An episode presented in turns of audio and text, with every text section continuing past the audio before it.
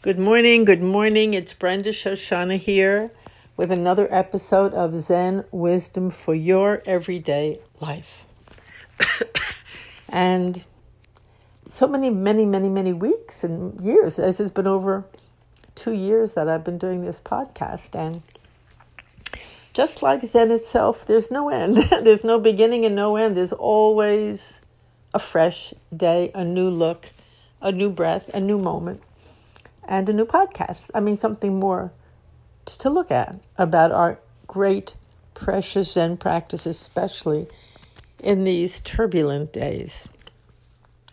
So I thank you very, very much again and again for your lovely emails, for our discussions. If this is of help, I am so deeply glad to be a vessel to share these beautiful pearls. They're wonderful teachings. They're so simple. They're so direct. And the practice also, so simple, so direct.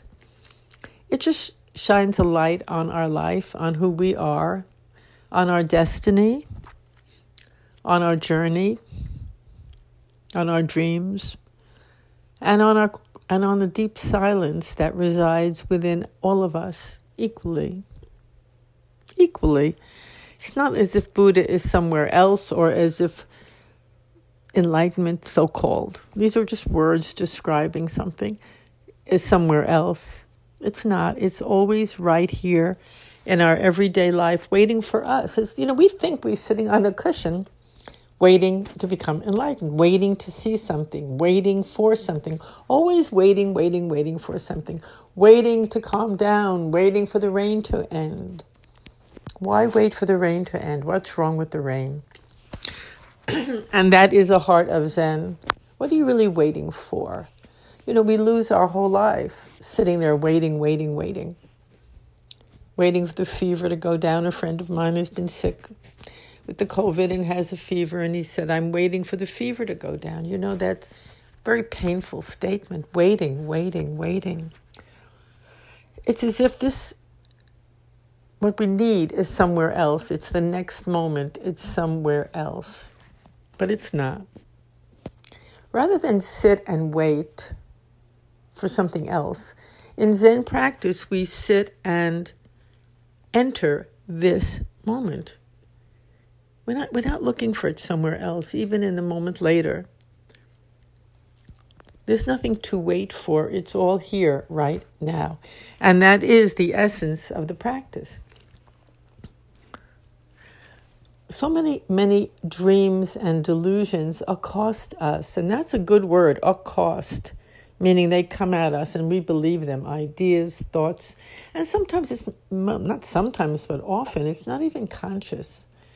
Deeply embedded patterns we live in, deeply embedded ways of looking at life and ways of being, causing us to live almost like a robot.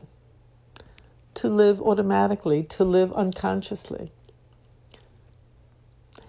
And Zen comes, as I said, to break into that. It says, no. You don't have to strive, perform, pretend, wait, hope, dream, just as you are here, right now. This is it. This is Zen. This is you. Now, the title of this podcast is When You Become You, Zen Becomes Zen. And I just love that. That's a very well-known Zen saying.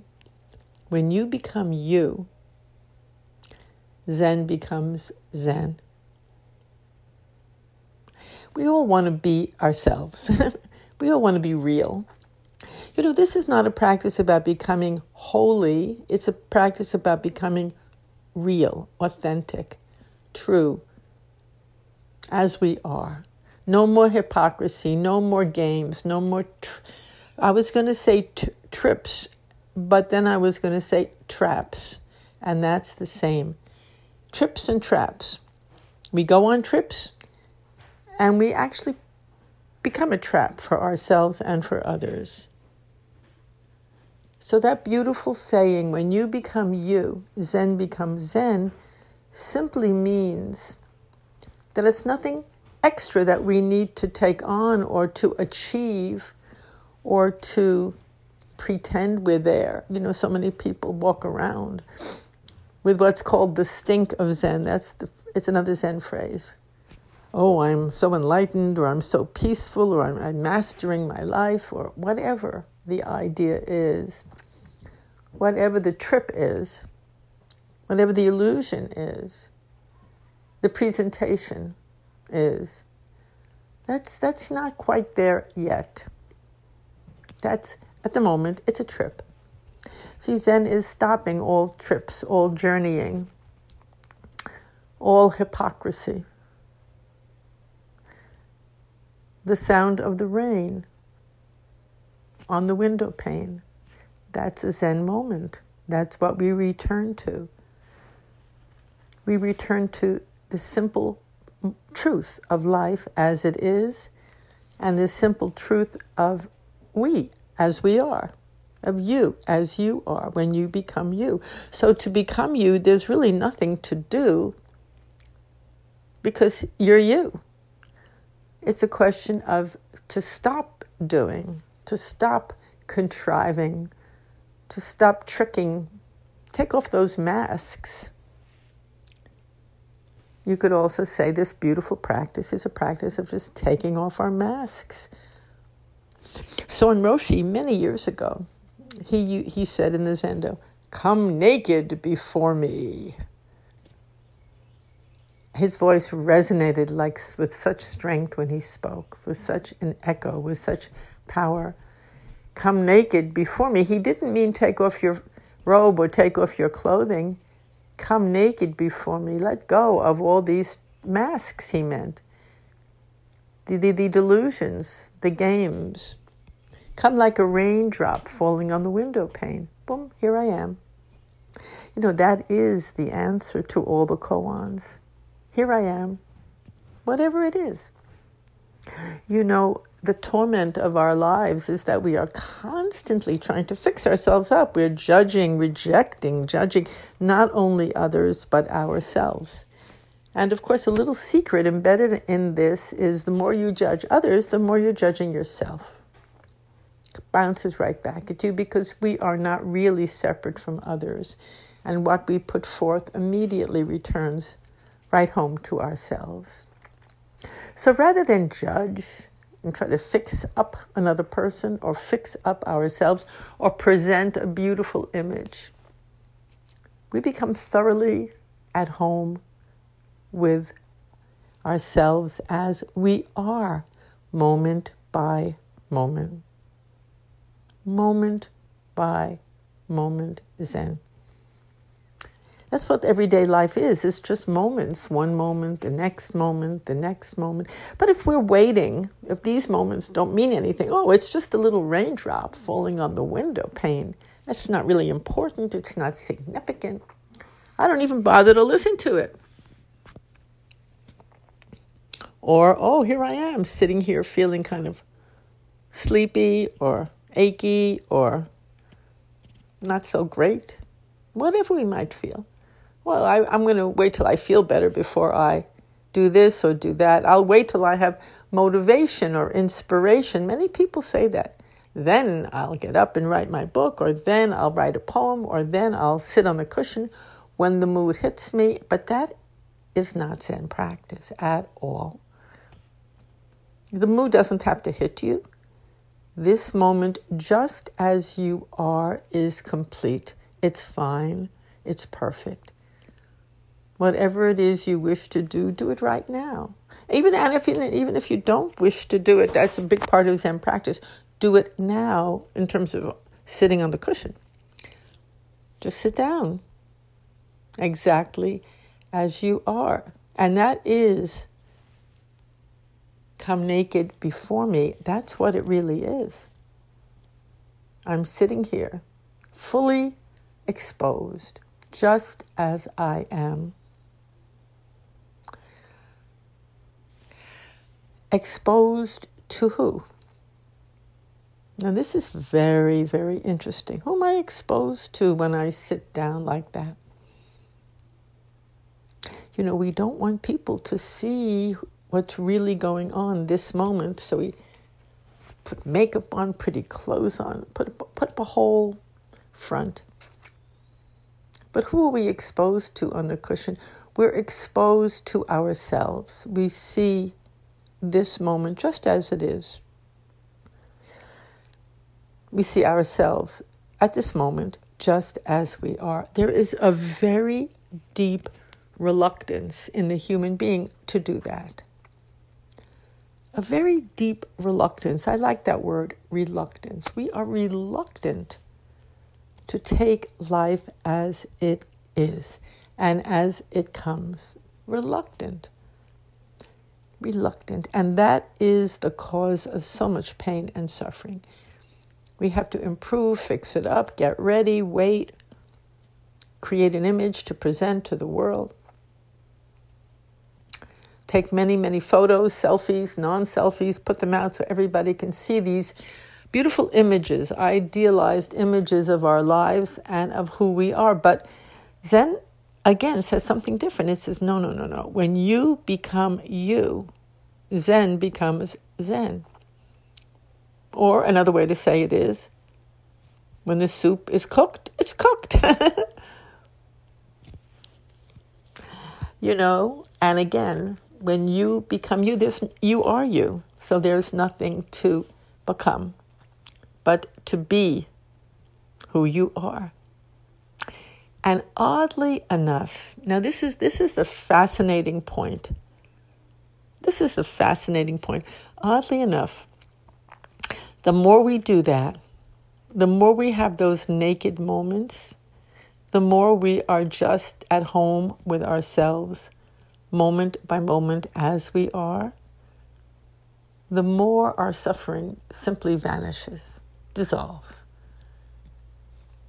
Not to say we might not be grieving or feel upset, but that's not the same as suffering. Some deep suffering, deep reluctance, deep rejection of ourselves, deep feeling that we haven't made the grade, we're not satisfactory. No. When we become who we are, we really get in touch with our profound value that every single human being has. And until we get in touch with that and sit with that and walk with that and know that, nothing else can give us that feeling of being valued or valuable. And this is such an important and profound part of Zen practice and such an important point. Because much of what we do is to feel valued, valuable. That our time on this earth has some purpose, that we've done something, that we've achieved something, that we've impressed someone, that we fulfilled our own, perhaps, ideals or values. So much of our time on earth is feeling that we somehow have missed the mark. We've missed the mark. We haven't quite done that. There's something we don't really feel in our own eyes, no matter what we do, no matter how we strive. We don't really feel satisfied with that in our own eyes. And that's because we are rejecting ourselves simply as we are. The rain on the window pane. Striving to make ourselves something more. So in Zen, we don't go more. We go less. Do it slower. Do it more carefully. Just pay attention. Let go of all those endless, and I mean endless, demands we place on ourselves so that we can be enough. We are already more than enough. But to know that, we have to become our simple, naked, true selves, to allow that part to live. I shouldn't say to become it, but to allow it. Allow it's a much better word here.